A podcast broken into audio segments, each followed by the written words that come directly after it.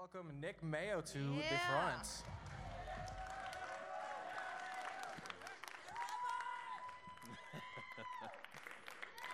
Hello, hello, hello. oh, the love of my students. I appreciate it. Ooh, it's a wobbly table. All right. Uh, Holy Spirit, come. uh, I'm really, really excited to, uh, to talk to you guys tonight and to, to bring uh, a follow up message to Pastor Jake's message last week on the, the fatherhood of God, the father nature of God, the father's heart of God. However, you want to describe this topic, it's, it's really a, uh, a topic that, um, as so many topics within Scripture are, is it, it's really inexhaustible. Um, and it's also something that, that gets brought up quite a bit. And it tends to become kind of cliche. And, and we can sometimes hear a message like what Pastor Jake brought last week or the message that I'm bringing uh, today, and we can sometimes think, well, I already, I, have heard that and I know that. But I, I just want to challenge all of us. I was, I was reading a devotional that I'm going through uh, this morning or yesterday morning, one of the two mornings. Uh, my mornings just kind of blend together. And the, the devotional was a, this one was an excerpt out of a book, really old book, and, and it presented a very interesting topic. Uh, and, and however strange this is, I'm going to present it to you here for the purpose of today and in the purpose of the prayer we're about to pray here in a second. But the author, we're talking about prayer uh, in this devotional, in this section of the devotional, and the author was talking about how interesting it would be if the saints, if us as believers, would pray our prayers as if we were going to die at the end of our prayer. Sounds a little strange. Follow me here for a second. The, the author was presenting the idea that if we were to go into prayer, with, with an assumption that at the end of this prayer we may not be living and we may actually breathe our last breath, it would actually change the direction of our prayer life. And we probably wouldn't pray the types of prayers that we typically pray because if we were going to die at the end of that prayer, uh, it would start to change our focus a little bit. There'd be a little bit more of a desperation going into prayer, a little less focus on the, the daily need and a little bit more focus on the eternal destiny. And, and I found it interesting and, and a little weird when I first started going into it, but as I was kind of meditating on that, uh, I, I, just started realizing, man, how true is that? That if we were to actually go into prayer with the same type of desperation as if it was going to be my last prayer before entering over to the other side of eternity, how interesting that would be. And, and going into like i said a topic to where we typically talk about this so much within the church and it becomes kind of a cliche topic of oh yeah the hole in our heart and it's a god-shaped hole and god's love is going to we hear these things and we think about it as whatever we think about it as. But i really want to pause. We're going to pray here and i want you to go into this prayer and really just open yourself up for what god wants to do in you tonight Make it a prayer of desperation and remove yourself from the, the limited things that you're so focused on coming in here today and start thinking about the grand scheme of eternity and what God wants to do inside of us. You guys okay with that? So, Heavenly Father, Papa, Daddy, just take our, our moment right now and we just turn our hearts to you.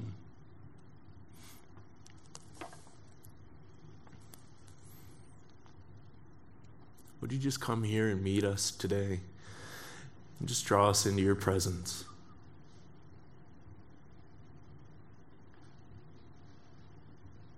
Father, I pray that every single individual in here tonight will get a, a fresh revelation of your heart, of your nature, of your goodness, your love. I pray that we would be able to, to partially comprehend the perfection that you are, the awesomeness that you are, and the epic story that you have pulled us into of being your children.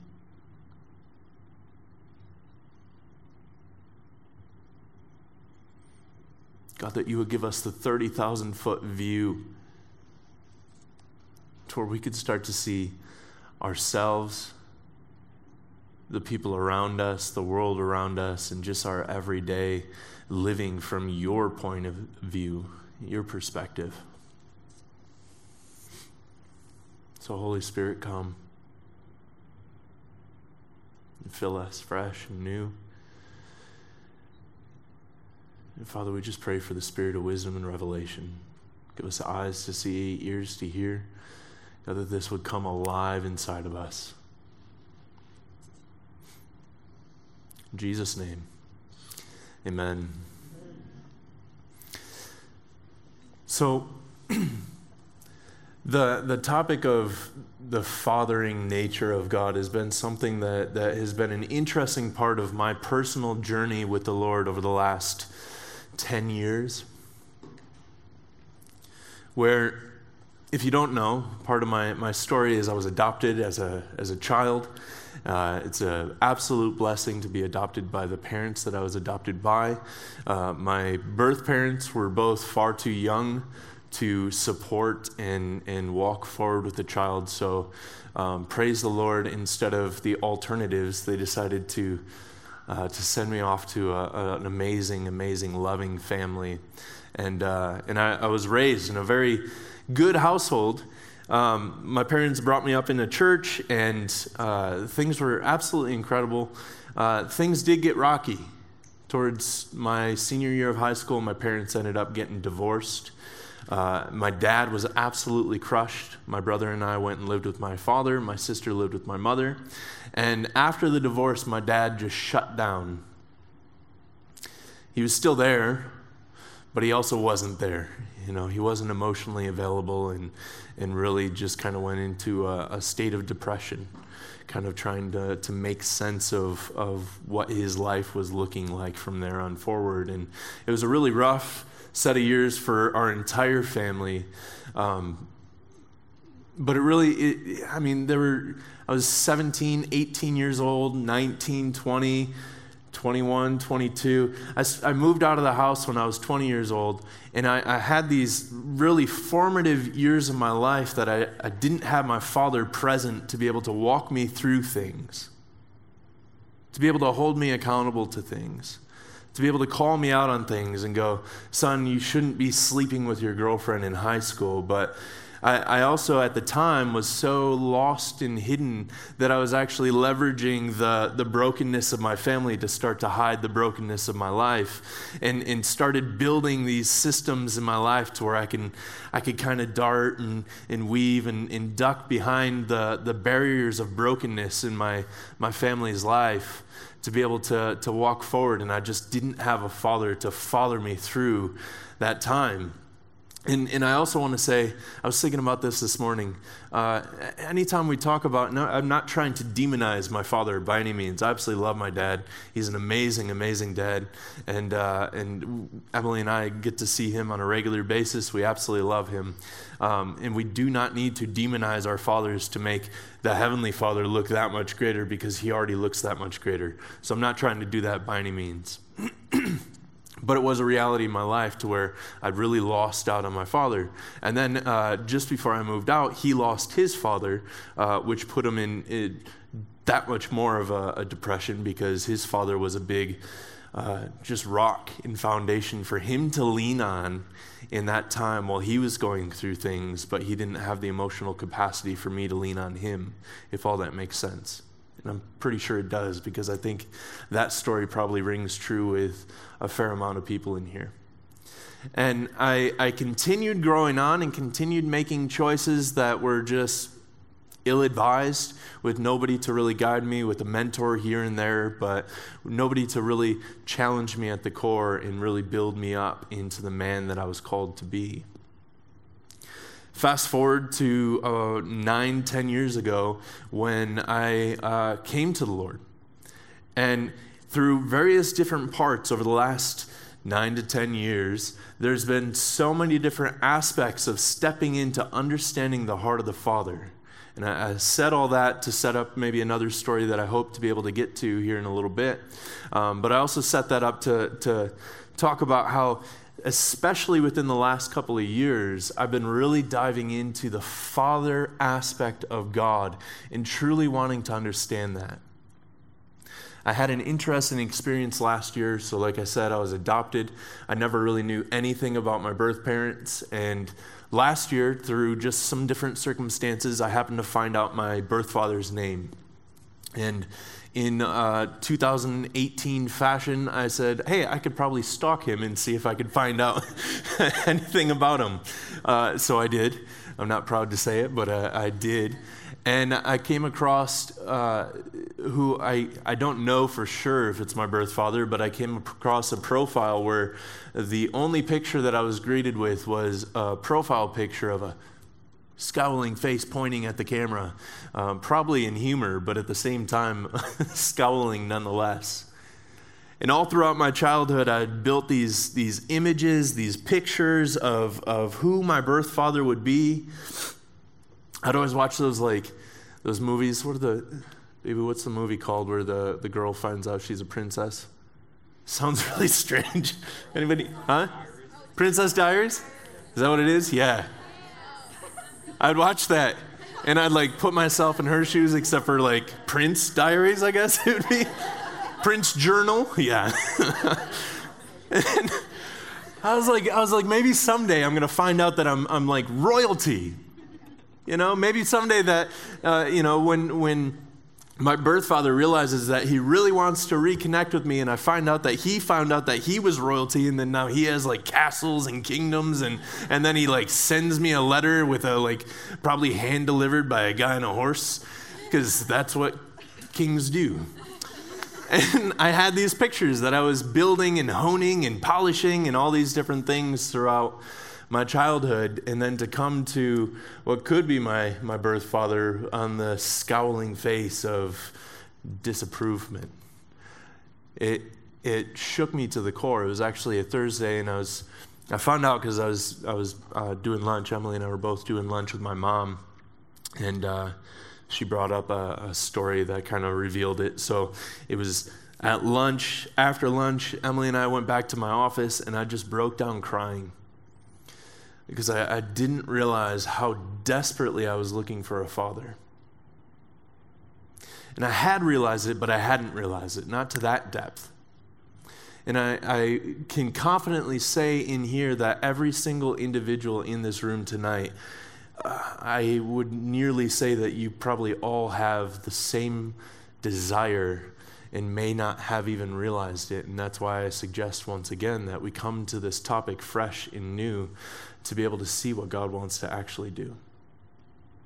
And, and through the course of the last um, year, I don't even know necessarily what time it was last year. I forget what it was. But over the last year, I've, I've just really, in my personal time with the Lord, pressed into going, Papa, I want to know you further as Father. I want you to father me. I want you to, to correct me, to lead me, to guide me in a way that I, have never had in the past. And I started to, to just find joy, even in, it sounds weird, find joy in even the corrections in here, right? The, the rebukes, I would almost like leap for joy because I'm like, I've never been corrected in that way. I, interestingly, uh, this last year, uh, or earlier this year for Father's Day. I, so if you don't know me, I'm Nick Mayo. Nice to meet you. Uh, I don't have any kids, um, but I, I, lead our discipleship program here at the, the church, and I get to walk with our amazing, amazing students. And then I've worked with Access for years and years. I was uh, six or seven years with Access, and um, through those years, I've mentored young men and walked with young men, and I still do today. And it's such a joy to be able to step in and, to a certain degree, be able to offer to, to the students and to the young guys that I mentor a little bit of that, that father heart that I never got. And this year for Father's Day, I got uh, either five or six texts from some of the guys that I lead that said, Happy Spiritual Father's Day. And thank you for challenging me because I've never been challenged in that way before. And as much as that, like, as much as like I find delight in that, I also grieve at that because we truly live in, in a fatherless time where so many people, even if your, your parent is present, they're also not present all at the same time. Is this making sense? I wanna, I'm going to come back. I just realized I haven't even touched my notes yet. So uh, I'm going to come back to a, a, story that happened earlier this year to where uh, I had an amazing, amazing aspect. And it's just these incredible things to where the father's heart starts to touch you know individuals' lives through the life of other individuals. And I, I had an instance like that earlier this year that I, I really would love to, to share with you guys. But I do want to say that it's just unfortunate on how fatherless our, our nation and our time and our culture has become. And I was thinking it this morning, I was trying to remember. I remember seeing it was either a commercial or something to that degree, but I was thinking about how so much of our generation has been fathered by Google more than by their fathers. Right?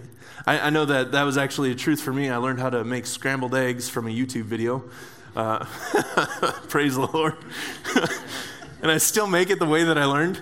It, like literally, the lady taught me uh, to to crack the eggs. For any of the guys, any of the bachelor guys here that don't know how to make scrambled eggs, I'm about to school you. And then Caleb back here can teach you how to make real gourmet ones.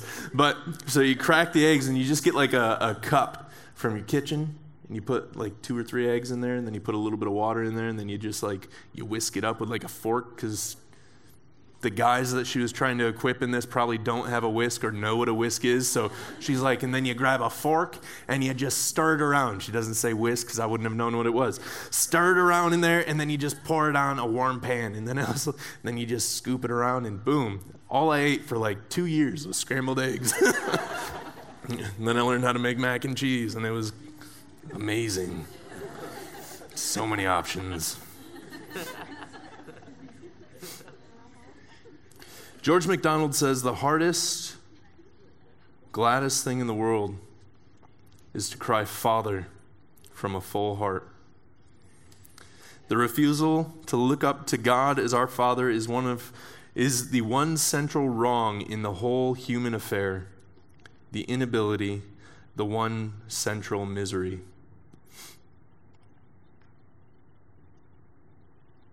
It's literally just the gladdest thing to be able to scream out, Father. But most of us, even though we're in the church, we don't always look up to Father to be able to scream out Father because we're so hurt and wounded by fathers here that it's added a, a giant chasm not from God's perspective. He's here waiting for us, looking for us to just reach out and, and accept His warm embrace. But from our perspective, there's a, a chasm that has been made because of the wounds that we've taken on from our earthly fathers, no matter how good they have been. And again, this is not to demonize uh, earthly fathers. It's just that no earthly father can ever be the perfection of God the Father. And even if we had an amazing, amazing, strong relationship with our earthly father, we still need the connection with God the Father. He needs to be able to father us. John 4 16 says, Jesus said to him, I am the way, and the truth and the life. No one comes to the Father except through me. I know that Pastor Jake shared this last week, but I was still thinking through this whole thing this morning. There's two different revelations here there's the way and the destination. I'm the way, the truth, and the life. Jesus is the way. And we hear that so much, so much, so much that it's so ingrained to us. And we go, Yes, Jesus is the way. And he says, No one comes to the what? Father except through me. I was right there. Jake said this last week, and I was right there with him. I read that all the time as no one gets to go to heaven except through me. The destination that Jesus brought us was not heaven. The destination that Jesus brought us was the heart of the Father. The beautiful thing is, the reality that the Father lives in is heaven, so we get heaven with it. But heaven's not the destination. Heaven without the Father would be hell. Heaven's not the destination. The heart of the Father is the destination. Okay? John 7 or uh, yeah, John 17, 3 says, And this is eternal life, that they may know you, the only true God, and Jesus Christ, whom you have sent. The Passion Translation says, Eternal life means to know and experience you as the only true God. I would even say that you, you could honestly say this the eternal life means to know and experience you as my Father, and to know and experience Jesus Christ as the Son whom you have sent. Everything that Jesus did came to reveal the Father. And typically we talk about that in a bunch of different ways, but I want to specifically talk about that from the aspect of Jesus is, is literally the bridging gap to where he's pulling us in and delivering our hand into the hand of the Father. This is the most beautiful picture of all Scripture. Is that Jesus came and rescued us into a relationship with Him. At the same time, when we understand this, we can move forward as I did for many, many years, thinking that Jesus was the one that expressed the grace of God to reconnect us with the heart of God, but God had his wrath, and, and that Jesus came as the graceful one, and God still had his back turned until Jesus made the introduction. Anybody else ever have that kind of feeling? That's not what it says. John 3:16 says for God so loved the world that he gave his only begotten son. It was God so loved the world. Jesus obviously loves the world, but God was right there with him, wanting the relationship with us, coming down with Jesus and meeting us face to face. It's not God so was aggravated with the world until Jesus brought you to him and then he turned and said, "Okay, Jesus takes the wrath and you get the love." God had love for his children the entire way through. I read a book some years ago, and this really isn't in my notes, so uh, uh, I read a book some years ago called The Blood and the Glory by a, a lady named Billye Brim. And she was talking about the uh, Adam and Eve account. I talk about it all the time. But she, she brought into a, a, a new idea into my mind that I this is the point where I started realizing, wow, God the Father is truly loving, was truly chasing down creation since the fall, since the beginning of time. And she starts introducing the concept that when Adam and Eve fell, it wasn't so much that God was mad. In fact,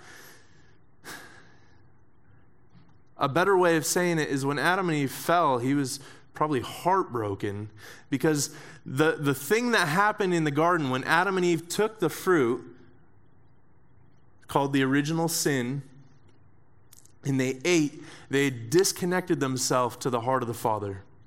And in them, they have raised and elevated them up so they themselves were their own God. Okay? The issue is, is God Himself cannot be in the presence with something else that's claiming to be God and not consume it. Another way of saying that is something that isn't holy and blameless cannot be in the presence of a holy and blameless God, or be in the embrace, we could say, in the embrace of a holy and blameless God without being consumed, because our God is a all consuming fire. So when Adam and Eve fell, God's heart was want to want to run over and embrace them but he knew he couldn't in that moment because him embracing them would have been the very thing to destroy them. And if you put yourself in a father's position and you imagine your child falling off of a bike and, and scraping their leg and, and just crying out for you, and, and just, you know, put yourself in that kind of picture to understand the, the heart of the father in that moment of wanting to be able to go over or crying out and not even knowing to cry for you right? Adam and Eve's eyes were so perverted at that point that they didn't even know to turn to the Father. They hid from the Father. And imagine that as a father, seeing your kid, your child hide from you. It's in God's very nature. God is love. It's in his very nature to want the best for the thing, the, the, the person that his affection is towards, and that's always been us. He's chased us down. Okay? Is this making sense? I just I want to give that picture because it, otherwise, if we think that God's disappointed or that we have to appro- like earn His approval in all these different areas, and I, I, suggest that you go search that out. You know, don't take any of these words as as absolute truth unless you could find it in Scripture. But I promise you, promise you, promise you that when you look through Scripture, you're going to see the heart of a father, especially when Jesus Christ came to reveal Him as the heart of the Father. He came to, came to show us that God was not upset and, and, and turned his back on us, that he was there waiting like the prodigal son, the father of the prodigal son, waiting for us to come back to our right sense, to be holy and blameless through the blood of Christ, to be able to reconnect with his heart. He's been longing to have a relationship, to have a father child relationship with you since he knitted you in your mother's womb since he, he foreknew you at the beginning of time. He's wanted to have this intimate, deep relationship with you.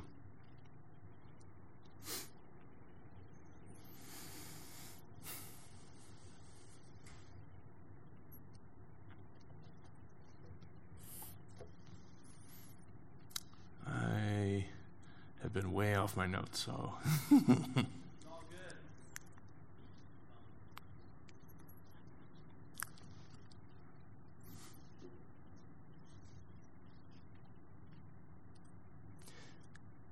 Hebrews 1 1 through 2 says, Long ago, God spoke to our ancestors in many and various ways by the prophets, but in these last days, He has spoken to us by the Son, whom He appointed heir of all things, through whom He has also created the worlds. It's showing us two different ways that God speaks and has spoke to us. There is one through the prophets, and the prophets were speaking in a way that was revealing certain areas of God. But then he says, then the other was through the Son, who came to reveal the Father. The prophets revealed God to be a certain way.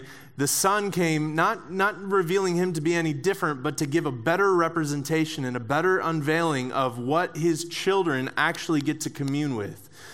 Jesus says, I came to reveal the Father. That means up until that point, if the Father had been revealed, why would Jesus have had to come and reveal him? Jesus came as the representation of God revealing the heart of the Father and giving us a completely uh, uh, improved way of understanding who God the Father is. So, anytime we see Jesus, we see the heart of the Father, but it doesn't end there. We see Jesus as the heart of the Father to lead us back to the heart of the Father. I am the way, the truth, the life. No one comes to the Father except through me. Our destination is always to come to the Father. How many of you guys have ever heard of the orphan spirit? A couple of you. Okay. So, what happened when Adam and Eve, going back to the original sin, when Adam and Eve disconnected, they stepped into what we would call an orphan spirit. They're moving about fatherless in operating in all their ways, not having the love affection, identity, comfort, correction, all these different things from God the Father. They essentially, what I explained within my, my 19, 20, 21 year old years, they, they stepped into a greater expression of that. They were in the absolute expression of absolutely disconnecting with the Father and walking about fatherless. And it started the orphan spirit. Jesus came to redeem us from the orphan spirit and to connect us into adopted sonship. But what comes with the orphan spirit? I was in my office today just kind of jotting down a, a few different things. Orphans, in the orphan spirit, people are operating within the orphan, orphan spirit, consistently search for acceptance and belonging. Just for whatever reason, they can never feel like they belong. They never feel like they're accepted. They root their identity in their possessions, their abilities, their physical appearance. They can't seem to feel at home anywhere they go. Right? They come into a community and they could see everyone else feeling really at home and tight knit, but they always feel like an outcast. I don't have a home, a place to call home. They don't have a place where they can feel secure. They feel like a failure or they're always striving towards success. They're in constant competition with others or are intimidated by the success of others. They feel like they need to earn love and affection from people, especially father figures. They fall into narcissistic, self indulging tendencies, and they cannot submit to healthy authority. It's not an entire list, that's just a couple that came to mind earlier today. But really, so much of the, the fallen nature, and, and I would even almost say the entire area of the fallen nature, in fact, I think that's a, a very easy statement to make, can be rooted within the idea that they were without a father that they were then orphans in moving about without the love, the affection, the protection, the security, the influence, the modeling lifestyle, the integrity, the identity of a father. And I, I want to say that if any of those things that I just rattled off kind of hit home with you, there's hope. There's hope. It's not to, to get scared of going, oh man, I'm an orphan spirit or anything like that. And, and somebody could be completely saved on their way to heaven, right? And still operate within the orphan spirit. It's not challenging your salvation, but it means that there are other things that have been left on the table available for you that you just need to reach out and receive from the heart of the Father. That's a beautiful hope. Orphans are operating from a place of self preservation. When I didn't have a father in my life to, to really walk me through things, I ended up having to figure my way out through life. And I, everything within me had to self preserve or to, to leverage relationships around me to try and fit those needs. But the relationships around me weren't father figures. And and I just started destroying relationship after relationship after relationship. Or would fall into unhealthy dynamics within relationships because now we're both trying to meet each other's needs versus being absolutely plugged into the Father, filled with His love, and then being able to pour out on the rest of the world. The orphan spirit.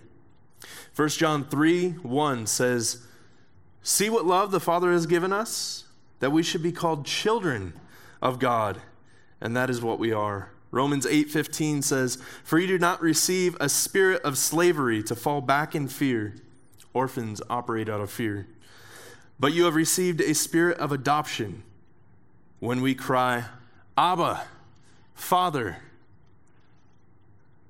Go back to the the George MacDonald quote that I read earlier, the hardest, gladdest thing in the world is to cry, Father from a full heart. We have been restored to fatherhood. You have been you have received the spirit of adoption, the spirit the orphan spirit, I totally lost the word for a second. The orphan spirit has been replaced by a spirit of adoption. It's a very quiet audience. I don't know if you guys are. Is this good?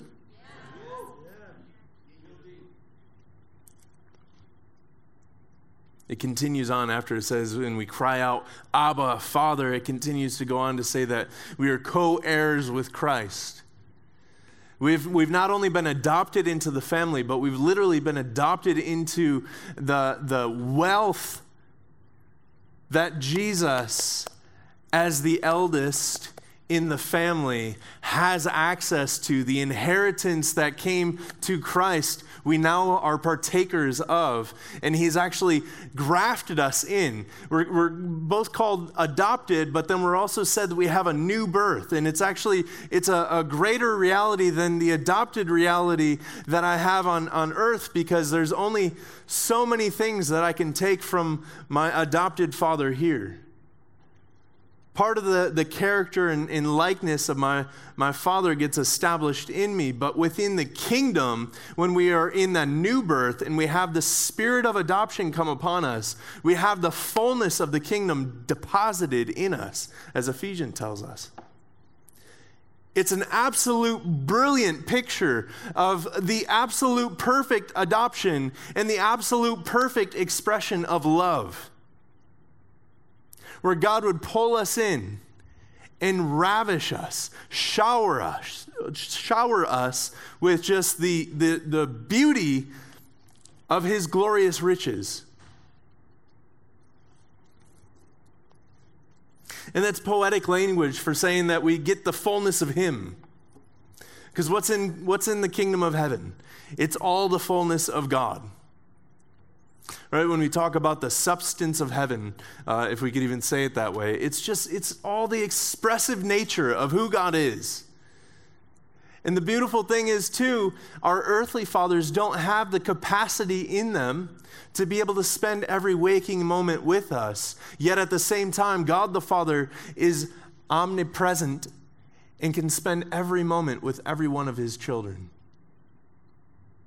It's the greatest love story ever written. It's also the greatest love story ever lived when we step into the writing. To just read it and to hear it at a, at a service is, is one thing, but it can still leave us having the head knowledge, having made the declaration of, Yes, I receive Christ, I receive him as the way, the truth, and the life, but still moving forward with an orphan spirit because we haven't realized the fullness that that receiving actually gave us access to. Some of us are still moving forward thinking that we have to gain the approval of God the Father, but we already got his approval when he sent his son to pay for us.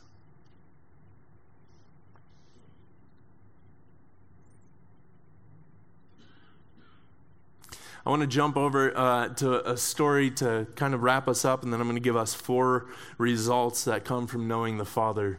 The beautiful thing is they, they all cover that whole list that we gave for the, the spirit of orphan. Uh, it completely covers it and demolishes it. And it's a reality that each and every one of you, each and every one of us can step into tonight by just going, Papa, I want to know you. Abba, I want to know you. The word Abba there is, is the equivalent of what we would call Papa or Daddy. It's an intimate term.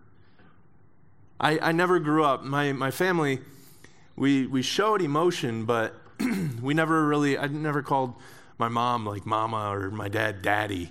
It, it, I always called them mom and dad. You know, it just it would feel weird for me to call them you know, when I was younger, daddy. It just wasn't something that they introduced to us. And, and when I came across this, it was so strange for me at first because I was so uncomfortable with it.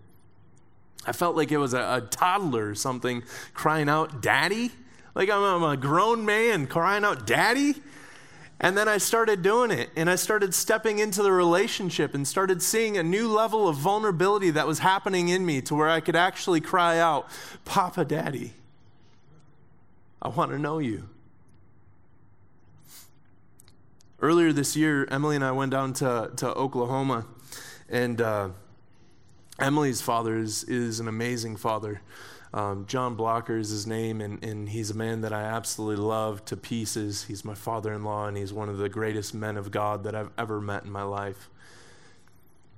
And we were going down to Oklahoma. His, he grew up in Oklahoma and has a bunch of, of siblings down there and, and then all the other siblings that had moved out of state you know came in and, and we went down there just for a, a family reunion and it was one of the most incredible experiences i've ever had in my life uh, to where how many uncles are there it's like uncles Huh? Not aunts. I'm specifically talking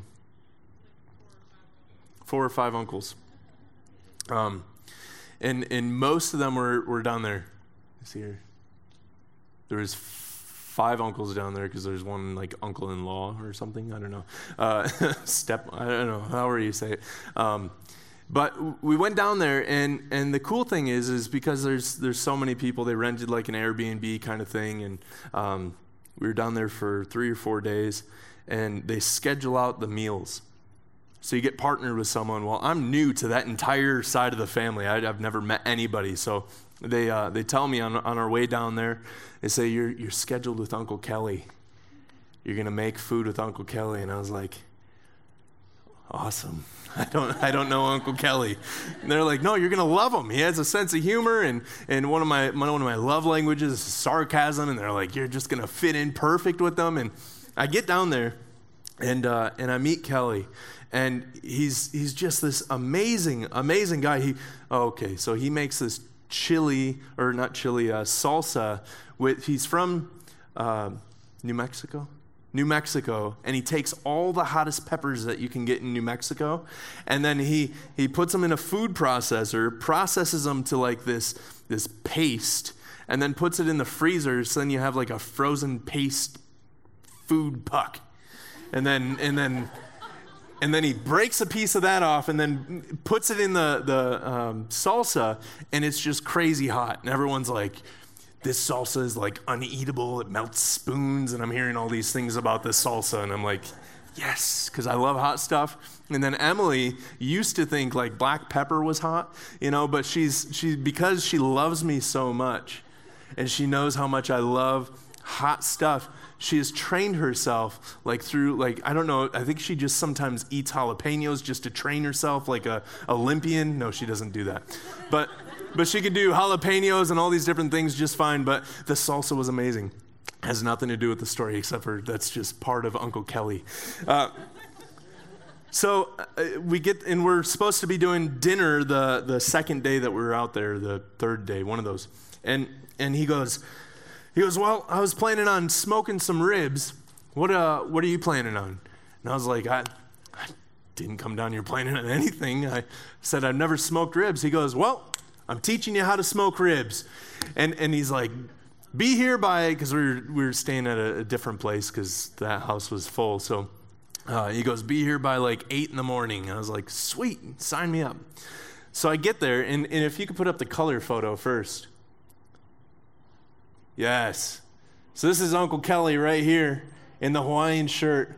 He's just living life. And actually, behind the, the grill there, he looks like he's on fire. He's not on fire. He's okay. That's my father in law, uh, John. Absolutely amazing. Um, but this is this is actually we got to the chicken part so this is later in the day but we started off in the, the morning and we just went through and he's the the smoker that we had wasn't like well equipped for the way that Uncle Kelly likes to smoke his, his ribs. So he goes, Well, I'm going to teach you how to improvise. And he, we're going through and we're building like a, a, aluminum foil like wall and stuff, and it was the coolest thing. So we're doing all this. I've never smoked ribs or anything like that. And he's just showing me the way all throughout the day. And we're just sitting there because we have to watch the ribs. So everyone else is off and visiting grandma and different things like that. And it's just Uncle Kelly and I for most of the day, just kind of sitting, talking. Uh, he taught me a lot of things. He said that a, a, man with a sharp knife is worth a dollar an hour more. Um, it's good life lessons. But see, I'm not making fun of him. I love this guy to, to absolute pieces. And, and so we go through this whole process, and he's just showing me, and he gets to a point where he's like, all right, he has like all these different exotic woods that he brought up, and he's like, yeah, so this is like hickory from the Himalayas or something. I don't know. And he's like, yeah, it'll give. And he's like, all right, now you choose the thing. And he, he's like he, training and equipping me up. And I'm I'm 30. I'm 32 years old and I've never smoked ribs and I'm like being taught how to barbecue something. And it just kind of felt a little weird, but at the same time, it felt so right. I was being fathered in a way that I, I had never been fathered before. Just spending an entire day. This is Uncle James putting on some some, uh, he stole our grill. He had to make some corn on the cob, so we let him. It was okay. All right, next photo. That's, uh, That's Uncle uh, David. Sorry. I'm terrible with names. Uncle David. They're all. I pulled out a bunch of pictures of Uncle Kelly. They just happen to have all these other uncles. I thought I deleted that one. But what's the next one? Uh, and then there's John over to the right. That's my father-in-law. Um, then the Uncle Thomas is the one bent down in the cooler, and then Uncle David in the back scratching his beard. He's a very contemplative man. Uh, absolutely, he literally he looks like Bob Ross. Uncle David does. He seriously does. I was sitting there like, I'm pretty sure this is Bob Ross. Bob Ross didn't die. He just came out to Oklahoma, and he's an artist. Like it just makes sense still very much a hippie. Um, just and and they're all awesome. And the cool thing was I, I got to a point so we got to a point to where the ribs were all done and, and everything like that. And I think it was the same day, maybe it wasn't.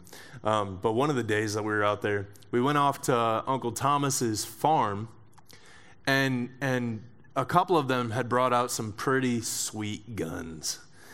And and so Uncle Kelly also collects like World War One and World War Two like uh, military vehicles. So he literally just has a fleet of military vehicles. He's just one of these guys like he's one of these guys that if if anything ever goes down, you want him on your side. I'm just saying. He was like, he's like, yeah, I don't, I don't think I ever have to buy ammo ever again. I'm pretty sure I'm set for the rest. And it's just amazing. So he pulls out this this Colt like revolver, and it's like this and it's like full stock and it's got it's got a full barrel it doesn't have the knurls in it so he's like this thing is gonna it's gonna weigh and it's gonna kick so i'm like picking it up i'm like yes and they set up this this target kind of across the way and uh, the first one I, I tried was this little like nine millimeter which once you see the colt you're like come on. But I couldn't hit anything with it. I felt like a stormtrooper. Nothing. There's this like target that had like a metal thing that if you hit it, it kind of spun. So uh, I'm, I'm sitting there and I pull up the, the Colt and it's a double, double action revolver. So you got to cock it back a little bit. And then I hit it and it kicks back and I miss. And he goes, all right, now Nick, you wanna, you wanna, with this one, you wanna aim just a little bit lower. He goes, just drop it down like just a little bit, I promise you. So I was like, okay. And I, I, I hit it. And Uncle Kelly goes, Nick, that a boy. and I'm like, yeah. so then I was like, yes. And I, I go back and it hurt. I'm not lying. oh, thank you I feel so edified. So I go back in and I aim, I point it just a little bit lower. Bink, got it again! And now my father in law is standing there and he's like, Whoa, Nick, didn't know you had it in you. And I'm like, Yeah! And it was just amazing. And then we had a cousin there that couldn't hit nothing, and I just felt like the man. Um, and, and it was, it was just absolutely incredible.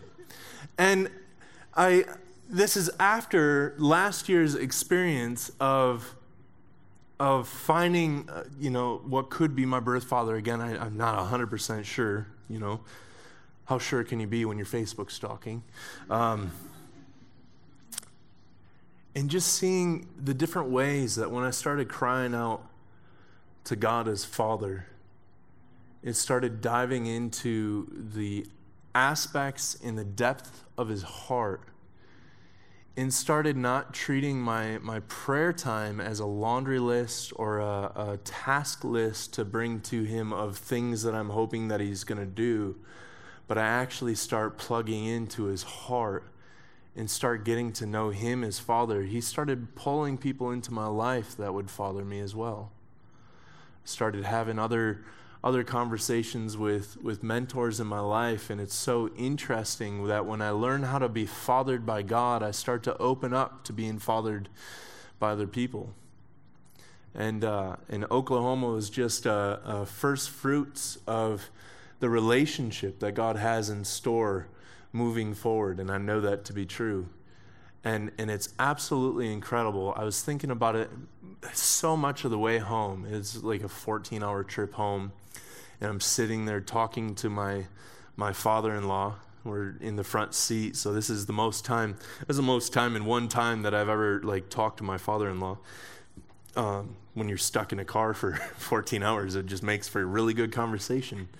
And I was just thinking about the the different ways that God had met my heart when I was out there, the different conversations that I was having with my my father-in-law, the conversations that I had with Uncle David, with Uncle Kelly, with Uncle Thomas, just these different uncles that stepped in as as men of God to really pour into my life in a way that that I'd never experienced before, at least to that degree. Again, my, my father is an amazing man, but he just didn't have the emotional capacity or the wherewithal to, to know to walk me through these things. And I really felt like the, the Oklahoma journey this year was like a, a coming to age kind of thing, as weird as it sounds as a 32 year old to say that. Uh, it, it was just absolutely incredible to be reintroduced to the heart of a father. Four results that come from knowing the Father. First is a sense of personal identity. All throughout the Bible, we see time and time and time again to where, to where individuals are introduced to us through their lineage. And it's almost as if they were defined by their father. And again, we can hear that from an orphan spirit and think, I don't want to be defined by my father. But that's not what that's about. The identity that we get is from being birthed, the new birth into the kingdom, from being adopted as sons and, and co heirs with Christ. We get to actually step into our identity. Sometimes I, I, I, realize this this morning. Sometimes I look at Jesus and I go, yes, I know that God wants me to be, to look like Jesus, but if, if we have especially unhealthy relationships with our, our siblings, you know, unhealthy dynamics that we've been wounded at and, and different things like this, and when we hear the whole son and, and child language, we can almost start to think like, in some people in here, you may have unfortunately had a parent that said, I, I, just, why can't you be more like your sibling? And I realized this morning that sometimes when we talk about this, it's, it's all about being like Christ. It's all about looking like Christ. It's all about this. It could sometimes eh, come off as, as kind of a, am I, like, I just feel like you're, you're just saying that I'm not good enough here I am again hearing, I just wish you were more like so and so. And all of a sudden, we could start to take on a, a unpleased parent perspective of God again. And that's not what it's about at all. He wants us to be more like Christ because Christ was the only one to have ever plugged in fully to Him in His heart as a father. Christ is the only one to have ever walked as fully Son and fully Son of God. The reason why he wants us to be more like Christ is because he wants us to step further into a relationship with him. And in that, we find the perfection that he has to offer us. And we become looking more like Christ. And the world needs more like Christ. Does this make sense? So we find a sense of personal identity. Second, we find a home in heaven. Again, I said heaven is not the destination God's heart is the destination, but praise the Lord that heaven comes with it.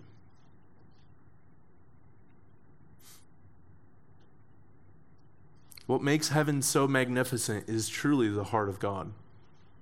If the heart of God wasn't on display in heaven, it would not be heaven.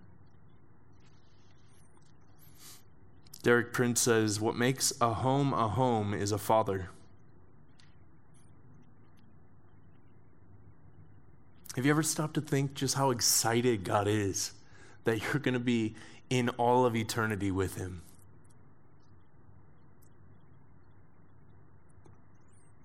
That He's literally rejoicing right now at the fact that you're going to be with Him for all of eternity, whatever that looks like. My mind can't fathom that. But at the same time, God the Father is there. Nick, that a boy, yes. And he's so excited that we're going to be sharing all of eternity with him. Because it's his amazing house, it's his amazing home that he wants us to be so fully engulfed in. He's so delighted that you're going to be in heaven with him for all eternity. Third, we get total security. John 10 29 says, My Father, who has given them to me, is greater and mightier than all, and no one is able to snatch them. Who's them? You, me, all of us. No one is able to snatch them out of the Father's hand. Just absolutely love that picture. Fourth is a motivation for serving and a selfless heart. John 8 29, this is Jesus talking, says, And the one who sent me, speaking of the Father, is with me. He has not left me alone, for I always do what is pleasing to him. I just think that's so interesting that Jesus models, I always do what is pleasing to him. And again, from an orphan spirit, we can hear Jesus saying, I always do what I know will get his, his you know, affirmation, his approval. That's not what he's saying. He already received the affirmation and the approval. Now he's getting to do things to the pleasure of God. He gets to do things so that way God would delight in the things that he's doing, not to seek approval. I remember one time my, my father gave me uh, $20 to go get gas. And, and I went down to get gas, and at the gas station, I thought about it. I was like, you know what? Dad did an amazing thing. Uh, I feel really like love from this act from him. I'm going to get him a Pepsi. My dad loves Pepsi. So I was like, I'm going to get him a Pepsi. And I bought the Pepsi with the money that he gave me. and, and I go back, and, and when I get back, it was just down the road. I give him the Pepsi, and he was just like, he was so pleased. He was so delighted in it. And I'm like, it was your money. like, okay but it was the fact that i had already found the approval he had already he had already given me the inheritance so to speak now i was doing something just to the pleasure of my father and how much how, how just satisfying it is to, to realize that I can do things that God delights in, and I'm no longer trying to earn my way into His approval.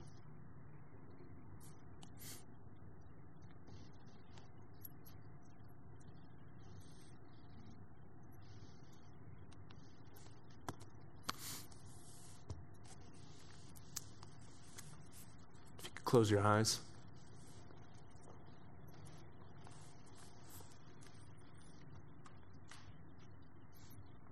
I fully believe that that Papa's doing something in here tonight in such a big way.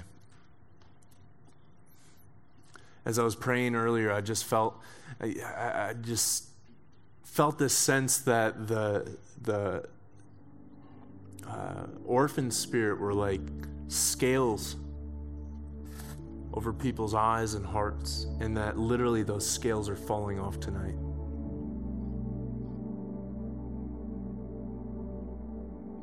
Father, I fully believe that your revelation of your, your heart, your goodness, your faithfulness, your love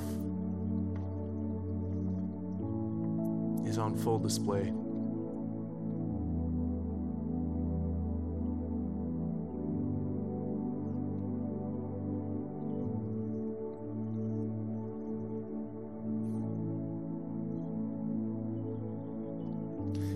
Would, I, I, again, it was weird for me at first. I'm going to lead you into prayer, and I want to use specifically the, the language of Papa or Daddy. You can choose one of the two, but I want you to use that kind of childlike nature, vulnerability, and intimacy within your language. And say, Papa. Say it out loud. Papa, I want to know you.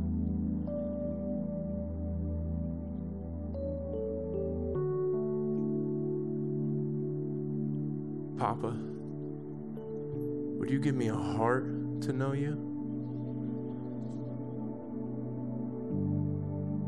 Would you give me a heart to seek you out?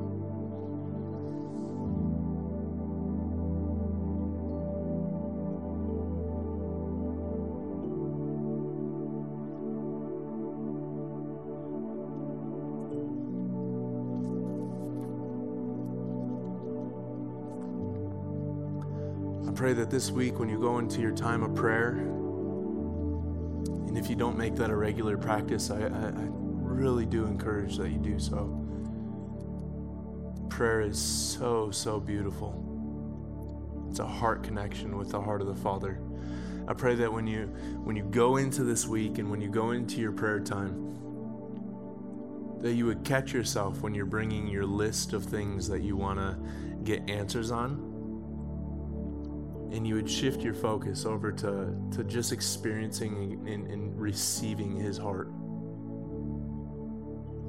In the expression of his heart, in the expression of the love of God, is the fulfillment of all the other things that we need. He is our provider, He is our comforter, He is our healer. All those things come within the expression of His heart. So I pray that this week, Holy Spirit would guide you in your personal prayer time to, to push past the, the list of to dos, the, the grocery list, the whatever you want to call it, and get straight to the heart of the Father to be able to experience it. Holy Spirit, would you enlighten and illumine, uh, illuminate the, the scriptures this week as, as each of us go into your word, God, that you would just reveal your heart to us. God, that we wouldn't help but to see all the scriptures that just point to your glorious love, your heart. You're chasing us down. That we would receive it. We choose to put off the orphan spirit and we choose to take on the spirit of adoption, realizing that the riches of your kingdom, the fullness of your heart, love, and glory is fully available for us. We don't need to earn it, all we need to do is seek it. So, God, we seek it. Father, we love you. We love you. We praise you. Pray all this in Jesus' name. Amen. Thank you, God.